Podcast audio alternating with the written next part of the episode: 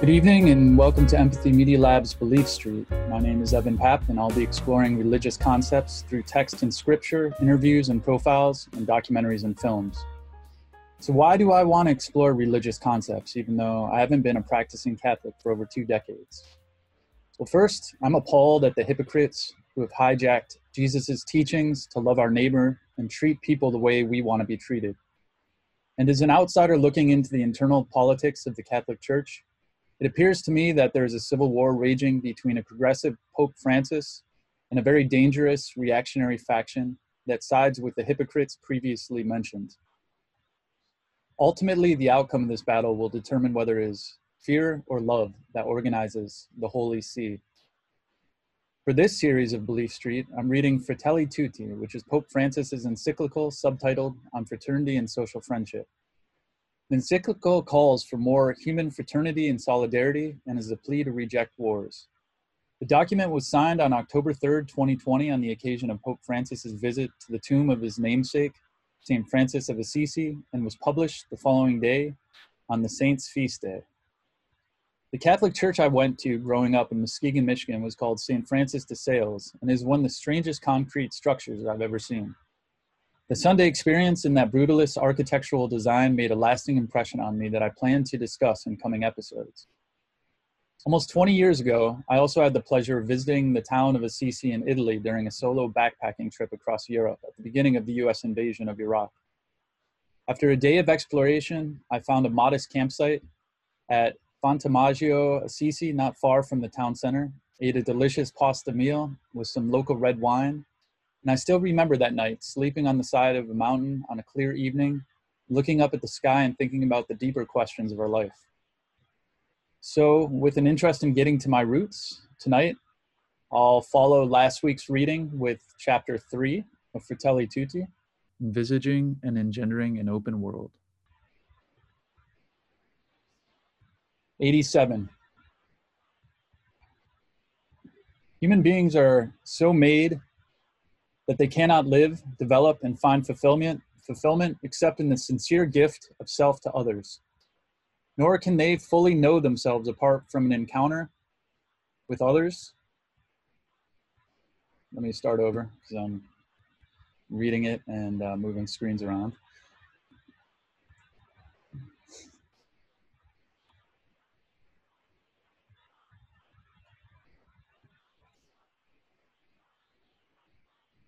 So human beings are so made that they cannot live, develop, and find fulfillment except in the sincere gift of self to others. Nor can they fully know themselves apart from an encounter with other persons. I communicate effectively with myself only insofar as I communicate with others. No one can experience the true beauty of life without relating to others, without having real faces to love. This is part of the mystery of authentic human experience. Life exists where there is bonding, communion, fraternity, and life is stronger than death when it is built on true relationships and bonds of fidelity. On the contrary, there is no life when we claim to be self sufficient and live as islands. In these attitudes, death prevails.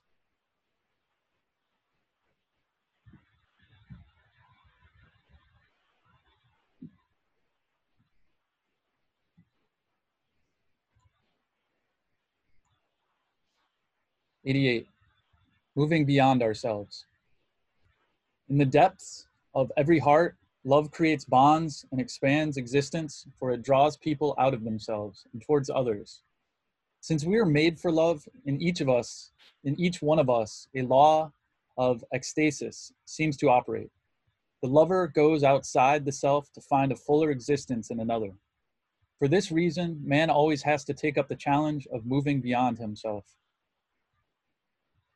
nor can I reduce my life to relationships with a small group, even my own family. I cannot know myself apart from a broader network of relationships, including those that have preceded me and shaped my entire life. My relationship with those whom I respect has to take account for the fact that they do not live only for me, nor do I live only for them. Our relationships, if healthy and authentic, open us to others who expand and enrich us. Nowadays, our noblest social instincts can easily be thwarted by self centered chats that give the impression of being deep relationships.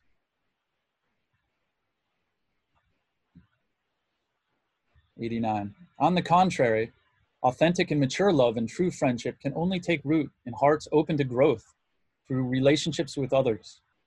As couples or friends, we find that our hearts expand as we step out of ourselves and embrace others. Closed groups and self absorbed couples that define themselves in opposition to others tend to be expressions of selfishness and mere self preservation. 90. Significantly, many small communities living in desert areas developed a remarkable system of welcoming pilgrims as an exercise of the sacred duty of hospitality. The medieval monastic communities did likewise, as we see from the rule of Saint Benedict. While acknowledging that it might detract from the disciple and silence of monasteries, Benedict never, nonetheless insisted that the poor and pilgrims be treated with the utmost care and attention. Hospitality was one specific way of rising to the challenge and the gift present in an encounter with those outside one's own circle. The monks realized that the values they sought to cultivate had to be accompanied by readiness to move themselves in openness to others. The unique value of love, 91. People can develop certain habits that might appear as moral values fortitude, sobriety, hard work, and similar virtues. Yet, if the acts of the various moral virtues are to be highly, rightly directed, one needs to take into account the extent to which they foster openness and union with others. That is made possible by the charity that God infuses. Without charity, we may perhaps possess only apparent virtues, incapable of sustaining life in common. Thus, St. Thomas Aquinas could say, quoting St. Augustine, that the temperance of a greedy person is in no way virtuous. St. Bonaventure, Venture, for his part, explained that the other virtues, without clarity, charity, strictly speaking, do not fulfill the commandments the way God wants them to be fulfilled. 92. The spiritual stature of a person's life is measured by love, which in the end remains the criterion for the definitive decision about a human life's worth or lack thereof. Yet some believers think that it consists in the imposition of their own ideologies upon everyone else, or in a violent defense of the truth, or an impressive demonstration of strength. All of us as believers need to recognize that love takes first place. Love must never be put at risk, and the greatest danger lies in failing to love. 93. St. Thomas Aquinas sought to describe the love made possible by God's grace as a movement outwards towards another, whereby we consider the beloved as somehow united to ourselves. Our affection for others makes us freely desire to seek their good. All this originates in a sense of esteem and appreciation of the value of the other. This is ultimately the idea behind the word charity. Those who are loved are dear to me. They are considered of great value. And the love whereby someone becomes pleasing to another is the reason why the latter bestows something on him freely. Love then is more than just a series of benevolent actions. Those actions have their source in a union increasingly directed towards others, considering them of value, worthy, pleasing, and beautiful apart from their physical or moral appearances. Our love for others, for who they are, moves us to seek the best for their lives. Only by cultivating this way of relating to one another will we make possible a social friendship that excludes no one and a fraternity that is open to all. Love ever more open, 95. Love also impels us towards universal communion. No one can mature or find fulfillment by withdrawing from others. By its very nature, love calls for growth and openness and the ability to accept others as part of a continuing adventure that makes every periphery converge in a greater sense of mutual belonging. As Jesus told us, you are all brothers. 96. This needs to transcend our own limitations also applies to different regions and countries. Indeed, the ever increasing number of interconnections and communications in today's world makes us powerfully aware of the unit makes us powerfully aware of the unity and common destiny of the nations. In the dynamics of history and in the diversity of ethnic groups, societies, and cultures, we see the seeds of a vocation to form a community composed of brothers and sisters who accept and care for one another. Open societies that integrate everyone, 97. Every brother or sister in need, when abandoned or ignored by the society in which I live, becomes an existential foreigner, even though born in the same country. They may be citizens with full rights, yet they are treated like foreigners in their own country. Racism is a virus that quickly mutates and instead of disappearing goes into hiding and lurks in waiting.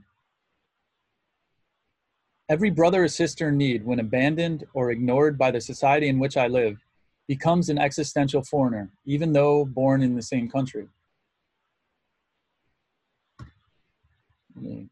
Not repeat that. 98. I would like to mention some of those hidden exiles who are treated as foreign bodies in society.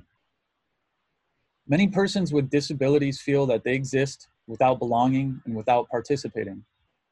Much still prevents them from being fully enfranchised.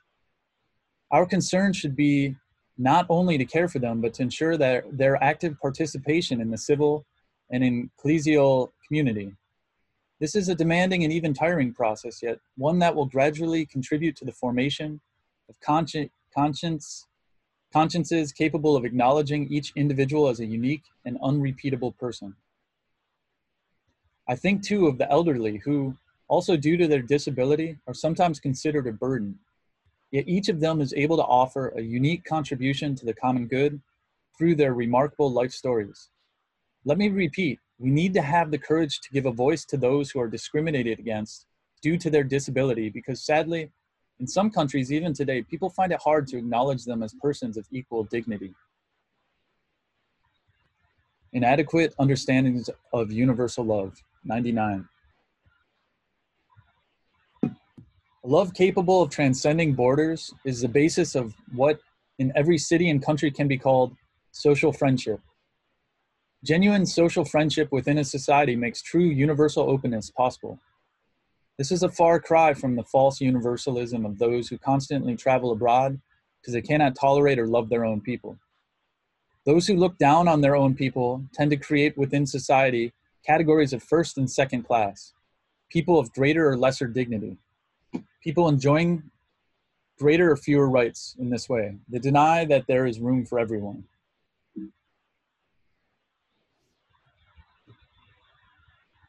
One hundred. I'm certainly not proposing an authoritarian and abstract universalism, devised or planned by a small group and presented as an ideal for the sake of leveling, dominating, and plundering. One model of global, globalization, in fact, consciously aims at a one dimensional uniformity and seeks to eliminate all differences and traditions in a superficial quest for unity. If a certain kind of globalization claims to make everyone uniform, to level everyone out, that globalization destroys the rich gifts and uniqueness of each person and each people. This false universalism ends up depriving the world of its various colors, its beauty, and ultimately its humanity. For the future is not monochrome.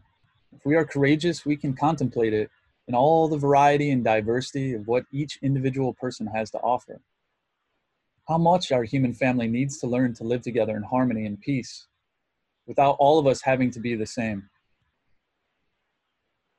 Beyond a World of Associates, 101. Let us now return to the parable of the Good Samaritan, for it still has much to say to us. An injured man lay on the roadside. The people walking by him did not heed their interior summons to act as neighbors.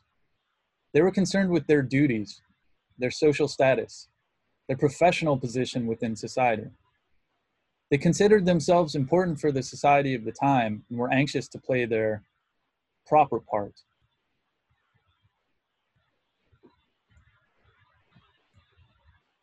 The man on the roadside, bruised and abandoned, was a distraction, an interruption from all that. In any event, he was hardly important. He was a nobody, undistinguished, irrelevant to their plans for the future. Good Samaritan transcended these narrow classifications. He himself did not fit into any of those categories. He was simply a foreigner without a place in society. Free of every label and position, he was able to interrupt his journey, change his plans, and unexpectedly come to the aid of an injured person who needed his help. 102. What would be the reaction of that same story nowadays in a world that constantly witnesses the emergence and growth of social groups clinging to an identity that separates them from others? How would it affect those who organize themselves in a way that prevents any foreign presence that might threaten their identity in their clothed, closed and self-referential structures? There, even the possibility of acting as a neighbor is excluded. One is a neighbor only to those who serve their purpose. The word neighbor loses all meaning. There can only be associates, partners in the pursuit in the pursuit of particular interests.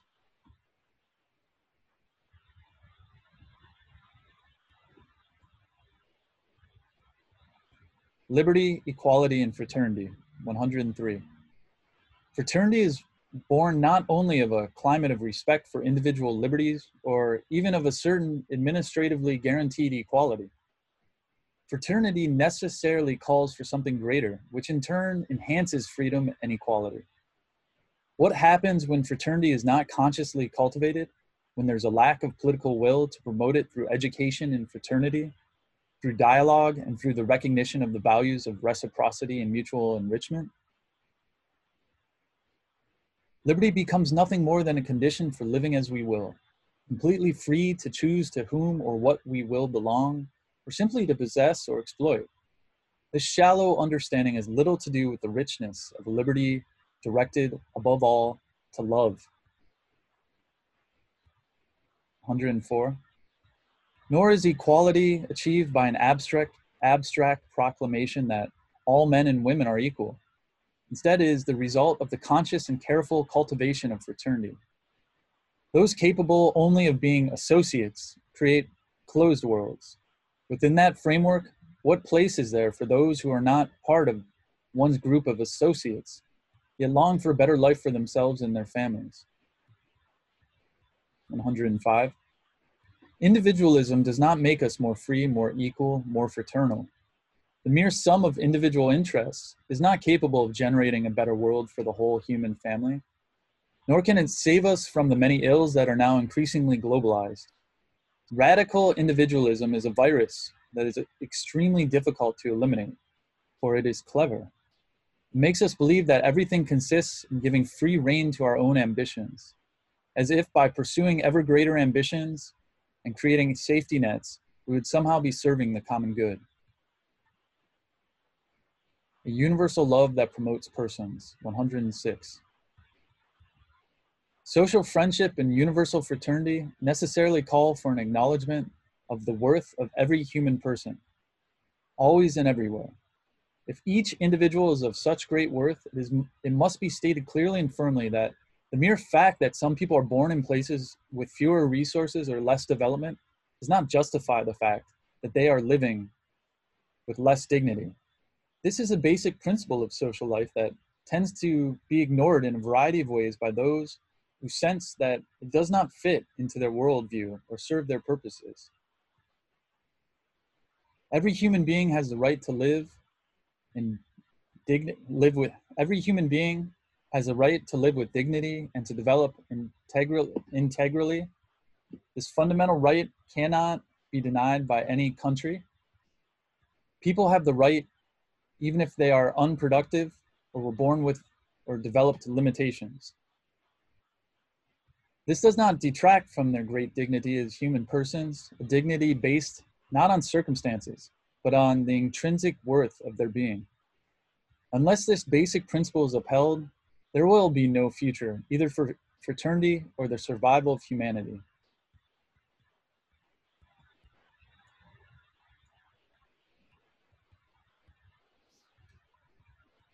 Some societies accept this principle in part. They agree that opportunities should be available to everyone, but then go on to say that everything depends on the individual. From this skewed perspective, it would be pointless to favor an investment in efforts to help the slow, the weak, or the less talented to find opportunities in life. Investments in assistance to the vulnerable could prove unprofitable. They might make things less efficient no. What we need, in fact, are states and civil institutions that are present and active that look beyond the free and efficient working of certain economic, political, or ideological systems and are primarily concerned with individuals and the common good. Some people are born into economically stable families, receive a fine education, grow up well nourished, or naturally possess great talent. They will certainly not need a proactive state. They need only claim their freedom. Yet the same rule clearly does not apply to a disabled person, to someone born in dire poverty, to those lacking a good education, and with little access to adequate health care. If a society is governed primarily by the criteria of market freedom and efficiency, there's no place for such persons, and fraternity will remain just another vague ideal. Indeed, to claim economic freedom while real conditions bar many people from actual access to it, and while possibilities for employment continue to shrink, is to pra- practice doublespeak. Words like freedom, democracy, or fraternity prove meaningless. For the fact is that only when our economic and social system no longer produces even a single victim, a single person cast aside, will we be able to celebrate the feast of universal fraternity? A truly human and fraternal society will be capable of ensuring, in an efficient and stable way, that each of its members is accompanied at every stage of life, not only by providing for their basic needs, but by enabling them to give the best of themselves even though their performance may be less than optimum, their pace slow or their efficient, efficiency limited. The human person with his or her inalienable rights is by nature open to relationship, implanted deep within us, it's a call to transcend ourselves through an encounter with others. For this reason, care must be taken not to fall into certain errors, which can arise from a misunderstanding of the concept of human rights and from its misuse. Today, there is a tendency to claim ever broader individual. I am tempted to say individualistic rights. Underlying this is a conception of the human person as detached from all social and anthropological contexts, as if the person were a monad, increasingly unconcerned with others. Unless the rights of each individual are harmoniously ordered to the greater good, those rights will end up being considered limitless and consequently will become a source of conflicts and violence. Promoting the moral good, 112. Nor can we fail to mention that seeking and pursuing the good of others and of the entire human family also implies helping individuals and societies to mature in the moral values that foster integ- integral human development.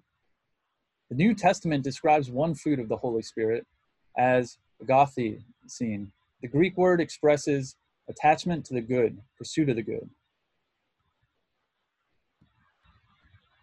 Even more, it suggests a striving for excellence and what is best for others, the growth in maturity, maturity and health, cultivation of values, and not simply material well being. A similar expression exists in Latin. Benevolentia. This is an attitude that wills the good of others. It bespeaks a yearning for goodness, an inclination towards all that is fine and excellent, a desire to fill the lives of others with what is beautiful, sublime, and edifying. Here, regrettably, I feel bound to reiterate that we've had enough of immorality and the mockery of ethics, goodness, faith, and honesty. It's time to acknowledge that light-hearted superficiality has done us no good. Once the foundations of social life are corroded, what, what ensues are battles over conflicting interests. Value of solidarity, 114.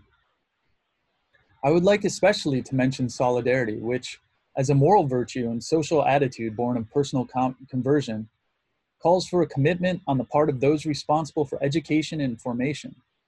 I think first of families called to a primary and vital mission of education. Families are the first place where the values of love and fraternity, togetherness and sharing, concern and care for others are lived out and handed on. They're also the privileged milieu for transmitting the faith, beginning with those first simple gestures of devotion which mothers teach their children. Teachers who have the challenging task of training children and youth in schools and or other settings should be conscious that their responsibility extends also to the moral, spiritual, and social aspects of life. The values of freedom, mutual respect, and solidarity can be handed on from a tender age. Communicators also, also have a responsibility for education and formation, especially nowadays. And the means of information and communication are so widespread. 115. At a time when everything seems to disintegrate and lose consistency, it is good for us to appeal to the solidity born of the consciousness that we are responsible for the fragility of others as we strive to build a common future. Solidarity finds concrete expression in service, which can take a variety of forms in an effort to care for others. And service in great part means caring for vulnerability, for the vulnerable members of our families, our society, our people.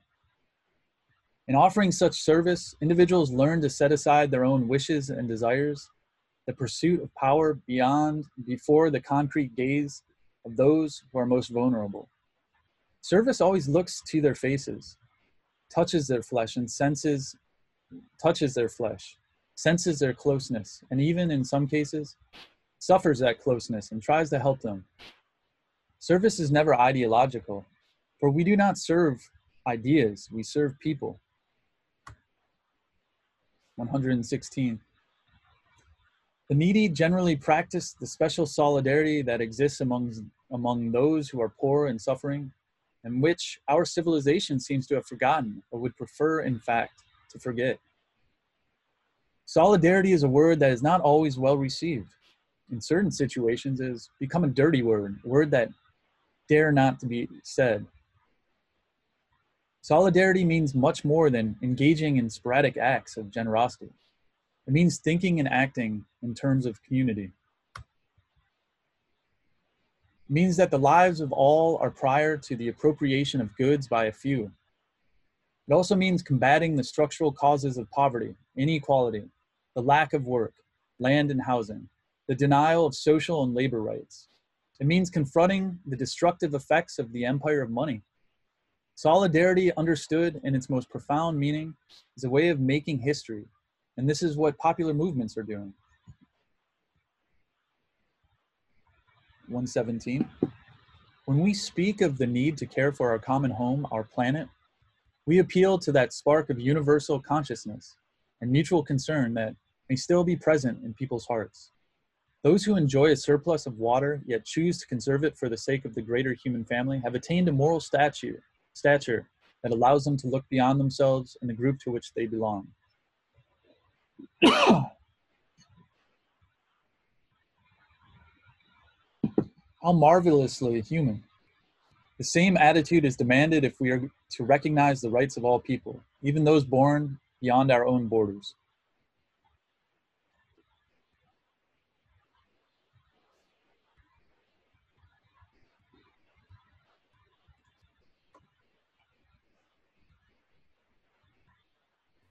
Re-envisaging the social role of property. 118. The world exists for everyone because all of us were born with the same dignity. Differences of color, religion, talent, place of birth or residence, and so many others cannot be used to justify the privileges of some over the rights of all. As a community, we have an obligation to ensure that every person lives with dignity and has sufficient opportunities for his or her integral development. In the first Christian centuries, a number of thinkers developed a universal vision and the reflections on the common destination of created goods. This led them to realize that if one person lacks what is necessary to live with dignity, it is because another person is detaining it. St. John Chrysostom, Chrysostom summarizes it, summarizes it in this way Not to share our wealth with the poor is to rob them and take away their livelihood. The riches we possess are not our own, but theirs as well. In the words of St. Gregory the Great, when we provide the needy with their basic needs, we are giving them what belongs to them, not to us. Once more, I would like to echo a statement of St. John Paul II, whose forcefulness has perhaps been insufficiently recognized. God gave the earth to the whole human race for the sustenance of all members without excluding or favoring anyone. For my part, I would observe that the Christian t- tradition has never recognized the right to private property as absolute or inviolable and stressed the social purpose of all forms of private property. The principle of the common use of created goods is the first principle of the whole ethical and social order. It is a natural and inherent right that takes priority over others. All other rights having to do with the goods necessary for the integral fulfillment of persons, including that of private property or any other type of property, should, in the words of St. Paul VI, in no way hinder this right, but should actively facilitate its implementation. 121. The right to private property can only be considered a secondary natural right, derived from the principle of the universal destination of created goods.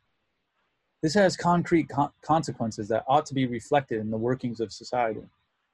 It is often happens that secondary rights displace primary and overriding rights in practice, making them irrelevant. Rights without borders. No one then can remain excluded because of his or her place of birth, much less because of privileges enjoyed by others who were born in lands of greater opportunity. The limits and borders of individual states cannot stand in the way of this, as it is unacceptable that some have fewer rights by virtue of being women is likewise unacceptable that the mere place of one's birth or residence should result in his or her possessing fewer opportunities for a developed and dignified life. Development must not aim at the amassing of wealth by a few, but must ensure human rights, personal and social, economic and political, including the rights of nations and of peoples. The right of some to free enterprise or market freedom cannot supersede the rights of peoples and the dignity of the poor or for that matter, respect for the natural environment. For if we make something our own, is only to administer it for the good of all.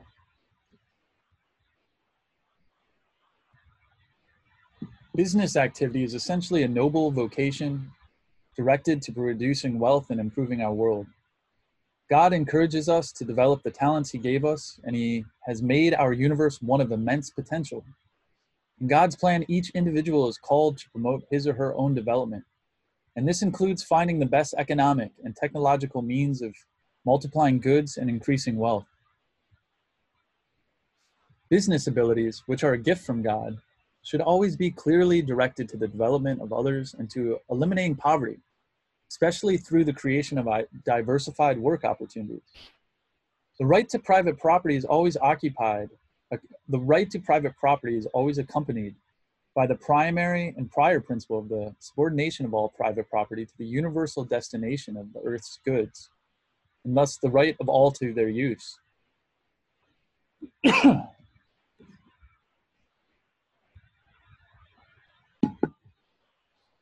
rights of peoples, 124.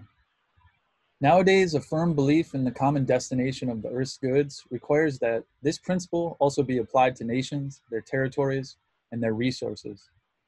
Seen from the standpoint not only of the legitimacy of private property and the rights of its citizens, but also of the first principle, the common destination of goods. We can then say that each country also belongs to the foreigner, inasmuch as a territory's goods must not be denied to a needy person coming from elsewhere. As the bishops of the United States have taught, there are fundamental rights that precede any society because they flow from the dignity granted to each person as created by God. 125. This presupposes a different way of understanding relations and exchanges between countries.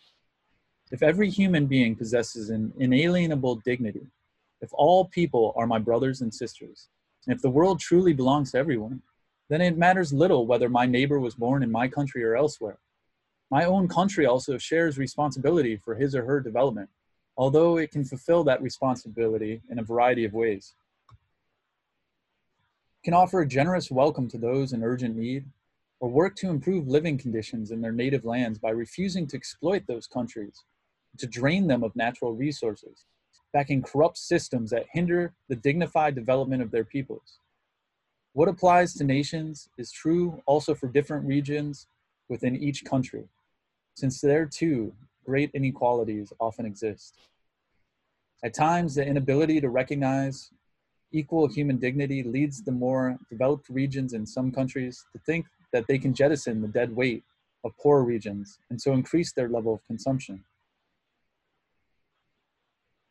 We are really speaking about a new network of international relations, since there is no way to resolve the serious problems of the world, of our world, if we continue to think only in terms of mutual assistance between individuals or small groups.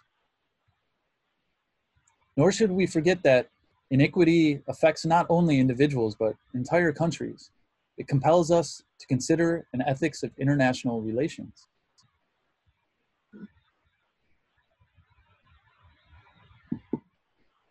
Indeed, justice requires recognizing and respecting not only the rights of individuals, but also social rights and the rights of peoples.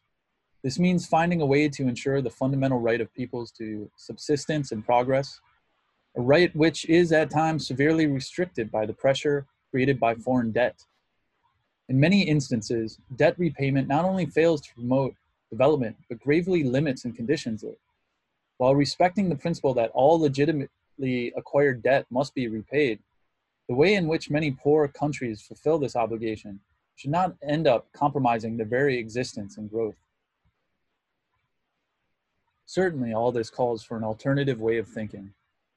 Without an attempt to enter into that way of thinking, what I am saying here will sound wildly unrealistic.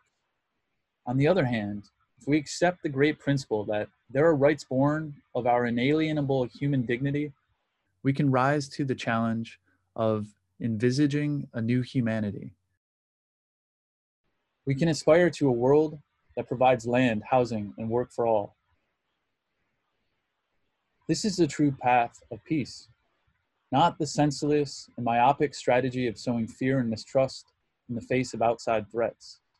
For a real and lasting peace will only be possible on the basis of a global ethic of solidarity and cooperation in the service of a future shaped by interdependence and shared responsibility in the human family.